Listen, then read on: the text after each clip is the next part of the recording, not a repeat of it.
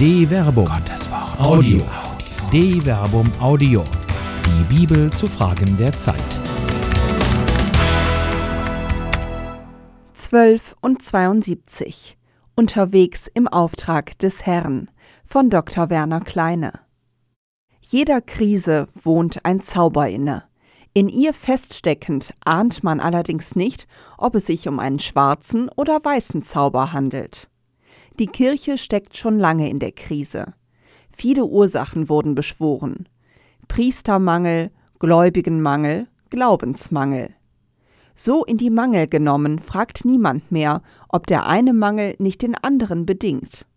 Auf jeden Fall gilt es jetzt, den Mangel zu verwalten. Und darin ist die Kirche von jeher stark gewesen. Verwaltung ist ihr Hauptgeschäft geworden.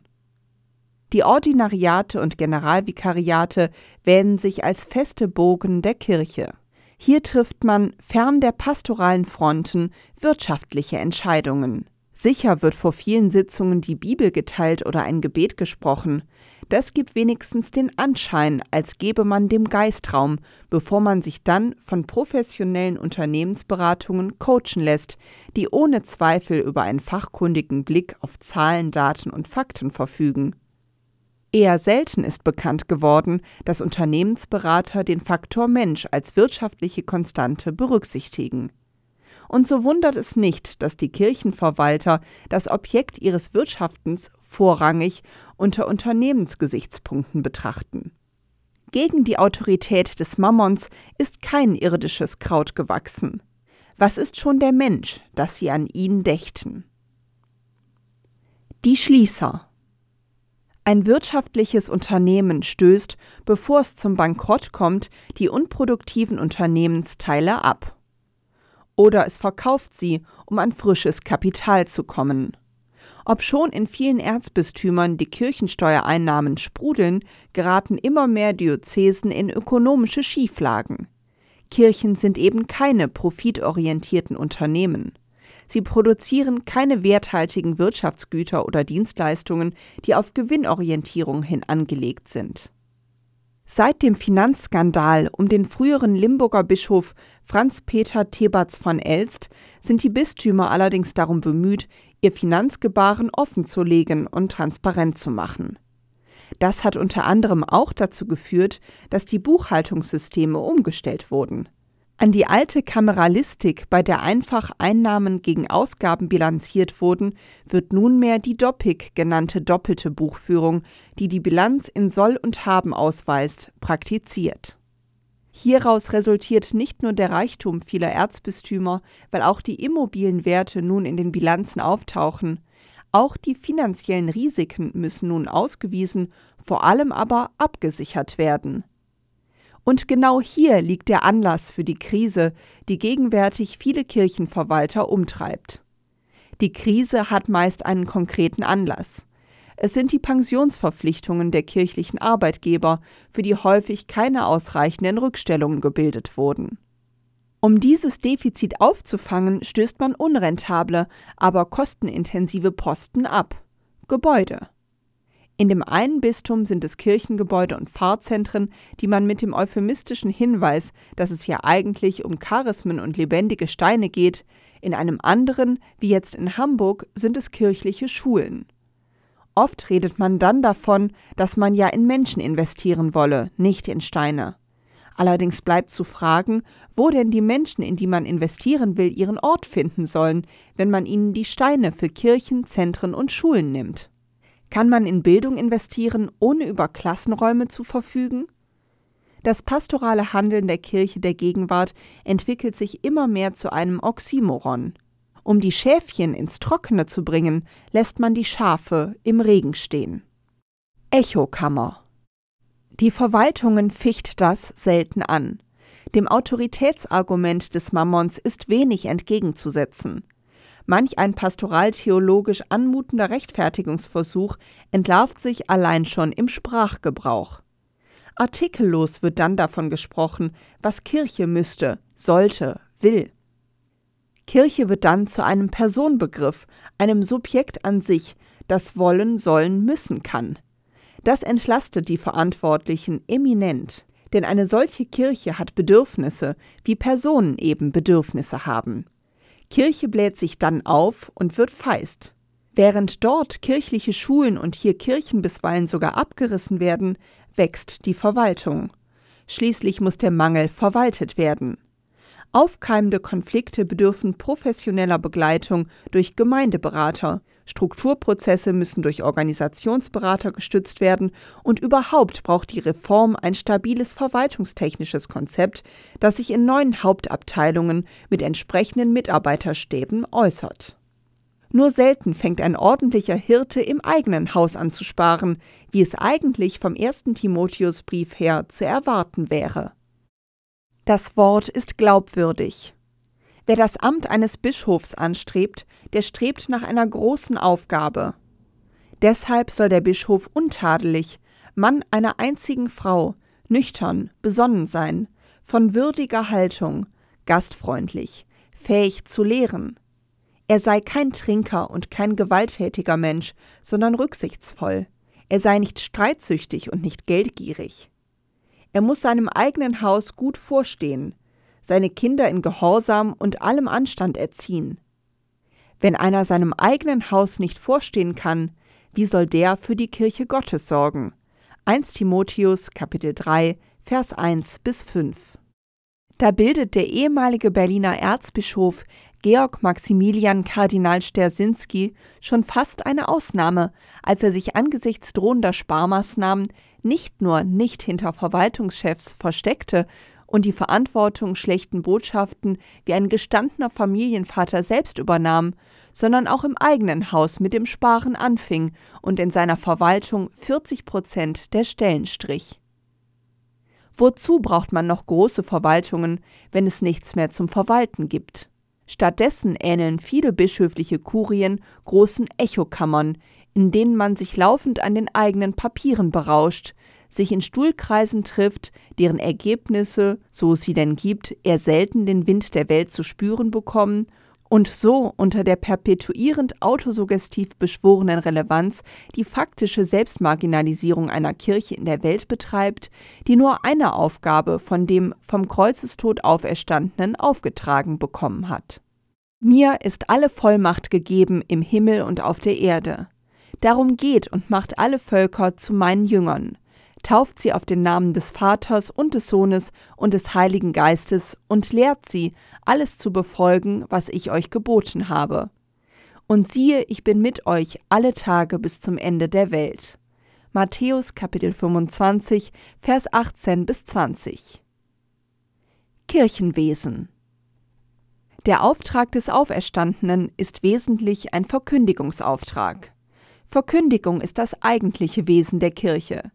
Nirgendwo beauftragt Jesus seine Jünger, Gemeinden zu gründen. Im Gegenteil, die Verkünder sind Wanderer, Ruhelose, Nomaden. Die Gemeinden entstehen aufgrund der Verkündigung. Sie sind selbst Mittel zum Zweck der Verkündigung. Und sie sind notwendige Stationen für die, die im Auftrag des Herrn unterwegs sind. Wer sich die Geschichte Jesu gerade in den synoptischen Evangelien näher anschaut, der wird nicht nur feststellen, dass Jesus selbst permanent unterwegs ist. Er schickt auch Boten voraus, die den Boden für seine Ankunft vorbereiten. Die Boten sind wie er unterwegs. Aber auch der Menschensohn, der keinen Ort hat, wohin er sein Haupt legen kann, vergleiche Matthäus Kapitel acht, Vers zwanzig und Lukas Kapitel neun, Vers achtundfünfzig, braucht den Ort, an dem er seine Botschaft verkünden kann. Die Boten, die er vor sich herschickt, werden so zu Kundschaftern, die diese Orte mit potenziell fruchtbarem Boden für die Verkündigung finden sollen. Es geschah aber, als sich die Tage erfüllten, dass er hinweggenommen werden sollte, fasste Jesus den festen Entschluss, nach Jerusalem zu gehen. Und er schickte Boten vor sich her. Diese gingen und kamen in ein Dorf der Samariter und wollten eine Unterkunft für ihn besorgen. Lukas Kapitel neun, Vers einundfünfzig bis zweiundfünfzig.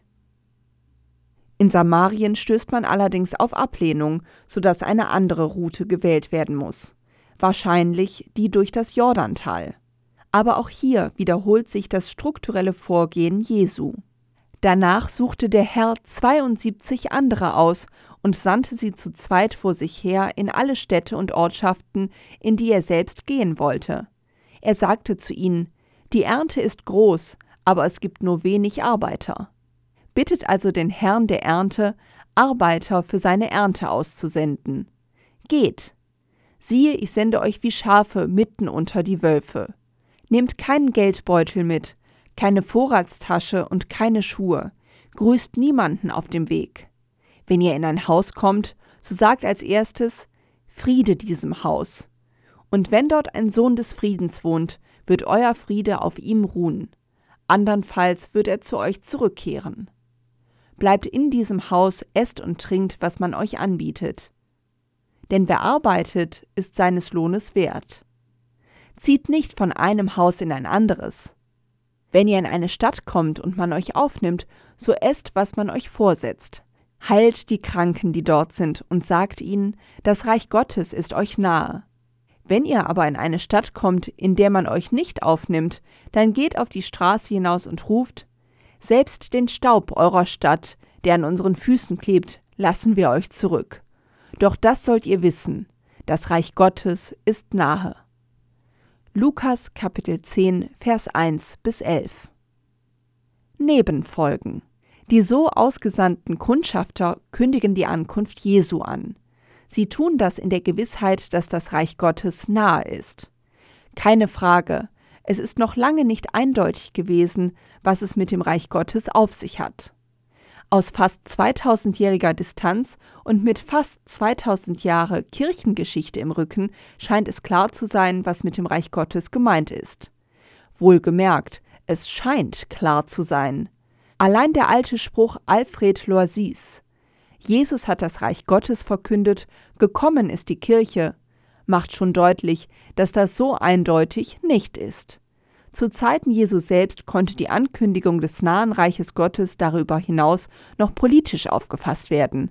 Es kann unter diesem Aspekt nicht verwundern, dass die Jünger Jesu wenigstens in Teilen nicht nur bewaffnet waren, vergleiche Johannes Kapitel achtzehn, Vers zehn, sondern auch schon die Ränge und Posten im kommenden Reich Gottes verteilen wollen. Da traten Jakobus und Johannes, die Söhne des Zebedeus, zu ihm und sagten: Meister, wir möchten, dass du uns eine Bitte erfüllst. Er antwortete: Was soll ich für euch tun? Sie sagten zu ihm: Lass in deiner Herrlichkeit einen von uns rechts und den anderen links neben dir sitzen. Markus, Kapitel zehn, Vers fünfunddreißig bis siebenunddreißig. Die, die Jesus in die Nachfolge berufen hat, sind zu Nebenfolgen geworden. Sie wollen nicht hinter ihm sein, sondern neben ihm. So wie auch heute noch viele Kirchendiener den Höhepunkt ihrer Karriere darin sehen, einen Posten in der Verwaltung eines Erzbistums ergattern zu können. Die Arbeit an der pastoralen Front ist einfach zu hart und gefährlich. Hat Jesus es nicht selbst gesagt, dass er die zweiundsiebzig wie Schafe unter die Wölfe schicken wird? Kundschaft. Wer aber soll die Kundschaft zur Kundschaft bringen, wenn die Kundschafter im Warmen und Trockenen sitzen? Dabei ist die Beauftragung der Kundschafter durch Jesus bemerkenswert. Sie sollen das nahe Reich Gottes verkünden und Kranke heilen. Vergleicht man diesen Auftrag mit dem, den die Zwölf, die man später die Apostel nennen sollte, erhalten und der im Lukasevangelium nur wenige Verse zuvor geschildert wird, dann fällt kein wirklicher Unterschied auf.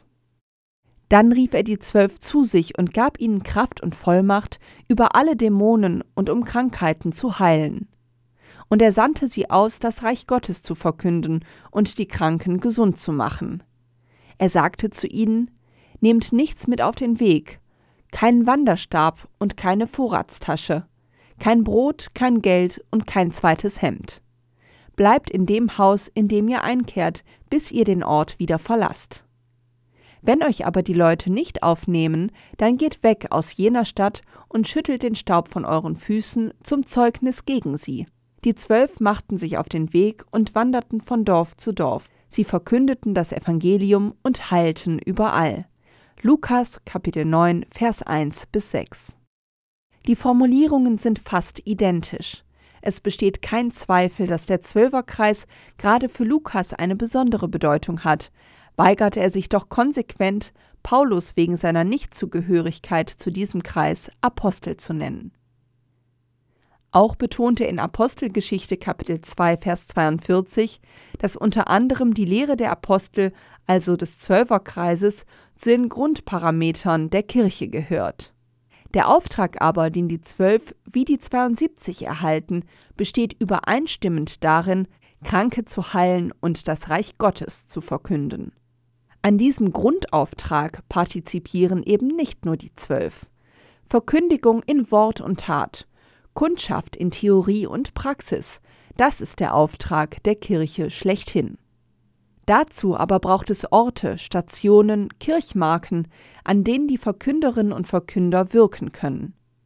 In der Diktion der Evangelien sind es die vielen Häuser, in denen Jesus später zu Gast sein wird. Manche Gastgeber sind bekannt oder bekommen wenigstens eine gewisse Gestalt. Der Pharisäer, vergleiche Markus Kapitel vierzehn, Vers drei bis neun. Zachäus, vergleiche Lukas Kapitel neunzehn, Vers eins bis zehn. Nicht zuletzt auch die Schwestern Maria und Martha, vergleiche Lukas Kapitel neunzehn, Vers achtunddreißig bis zweiundvierzig. Oft verschwimmt die Grenze zwischen Gast und Gastgeber, wenn Jesus der Gast als Gastgeber erscheint, der auch Zöllner und Sünder, Fresser und Säufer um sich schart. Er kommt, um einzukehren. Er kehrt ein, um durch Wort und Tat das nahe Reich Gottes zu wirken. Die Kundschaft kommt und sie ist da. Versorgungsstationen. Die Kirche ist in der Tat zu sehr an sich selbst satt geworden. Unter dem Krummstab ließ es sich schon immer gut leben. So gut alimentiert kann man sich nach dem Überbringen schlechter Botschaften schnell in die sichere Burg autoritärer Argumente zurückziehen. Wer kein Brot hat, möge halt Kuchen essen. Sollen die stets zu Gehorsam ermahnten Schafe doch endlich lernen, dass sie eigentlich lebendige Steine mit Charismen sind, auch wenn niemand so recht definiert, was denn Charisma ist. Und tatsächlich, hier und da gründet man etwas Neues. Gründerinitiativen und kirchliche Start-ups sind im Trend. Die Kirche als Unternehmen funktioniert so weiterhin. Aber sind diese hippen, frischen Ausdrücke von Kirchen wirklich Orte, von denen die Kundschaft des nahen Reich Gottes in Wort und Tat in die Welt getragen wird? Sind das Versorgungsstationen und Lazarette für die Kranken an Leib und Seele? Hat das Kreuz dort seinen Platz? Oder wird dort eine Kirche gebastelt, wie man sie gerne hätte, mit Halleluja und Worship, an dem man sich gerne ergötzt und die Weltenwölfe vor der Tür bleiben? Im Schillern der Begriffe zwischen Charismenorientierung, Gleichwürdigkeit und Gründerinitiativen droht der eigentliche Auftrag aus dem Blick zu geraten. Darum geht und macht alle Völker zu meinen Jüngern. Tauft sie auf den Namen des Vaters und des Sohnes und des Heiligen Geistes und lehrt sie, alles zu befolgen, was ich euch geboten habe. Matthäus Kapitel achtundzwanzig, Vers neunzehn. Damit dieser Auftrag vollzogen werden kann, braucht es Orte, an denen die Verkünderinnen und Verkünder Station machen können.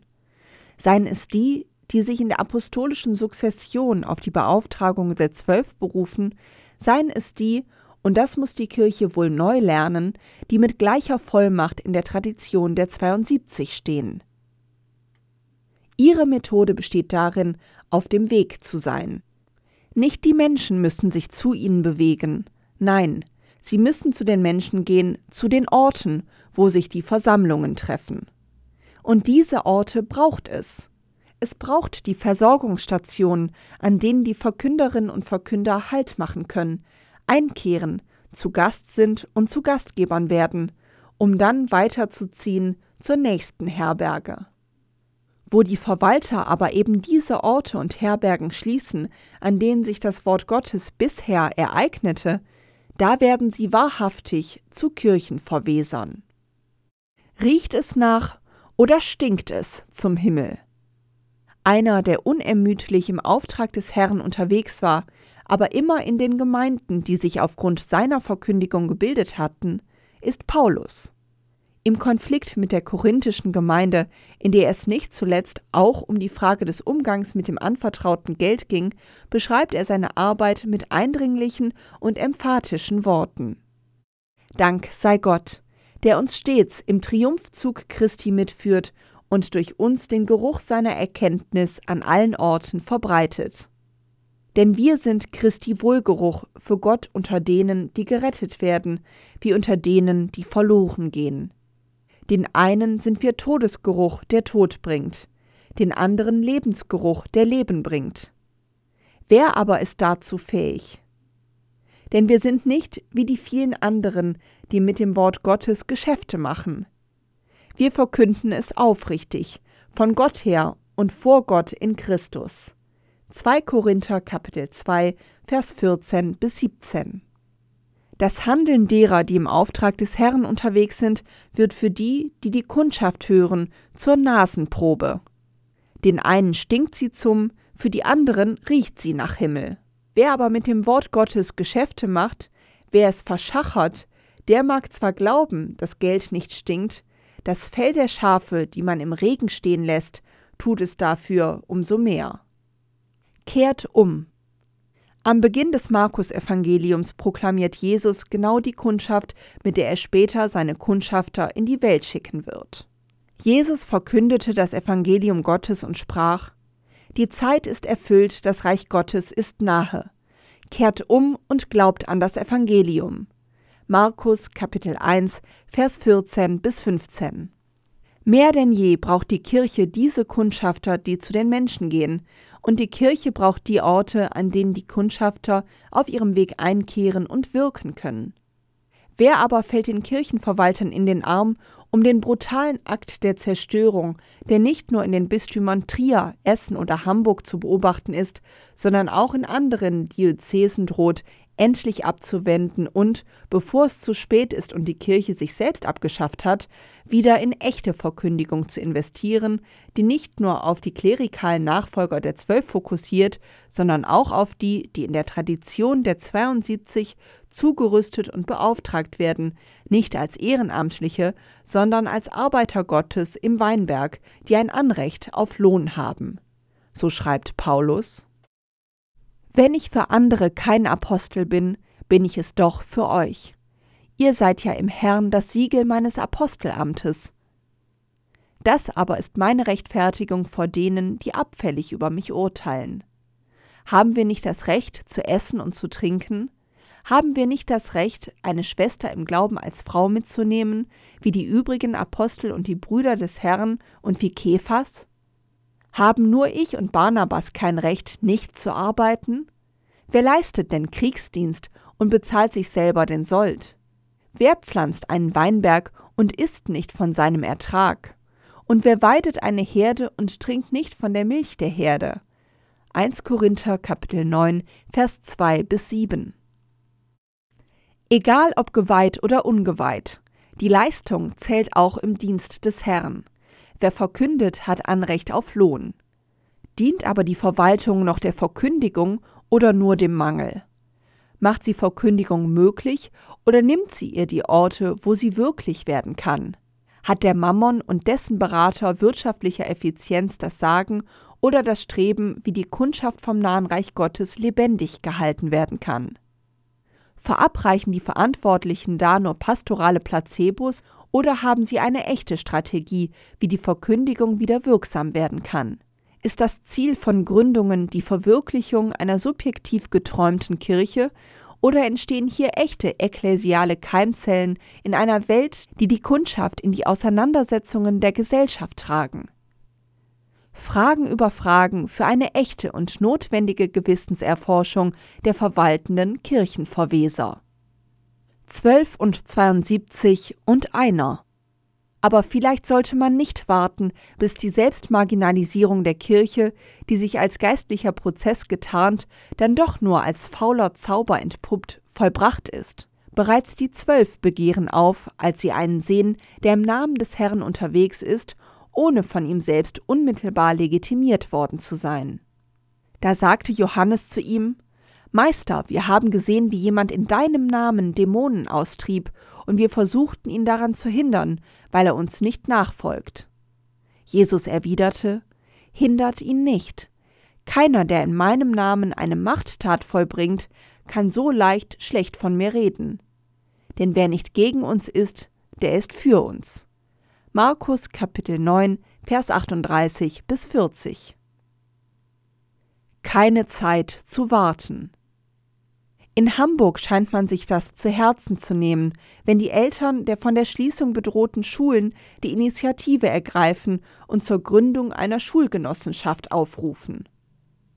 Der Sprecher der Initiatoren, einer kleinen Gruppe Hamburger Katholiken, Christian Bernzen, stellt dazu fest: Wenn zehntausend Menschen Mitglieder dieser Genossenschaft werden wollen, gibt es eine gute Basis, dem Erzbistum Hamburg anzubieten, dass wir alle zusammen den Betrieb und auch die Immobilien der einundzwanzig Schulen übernehmen.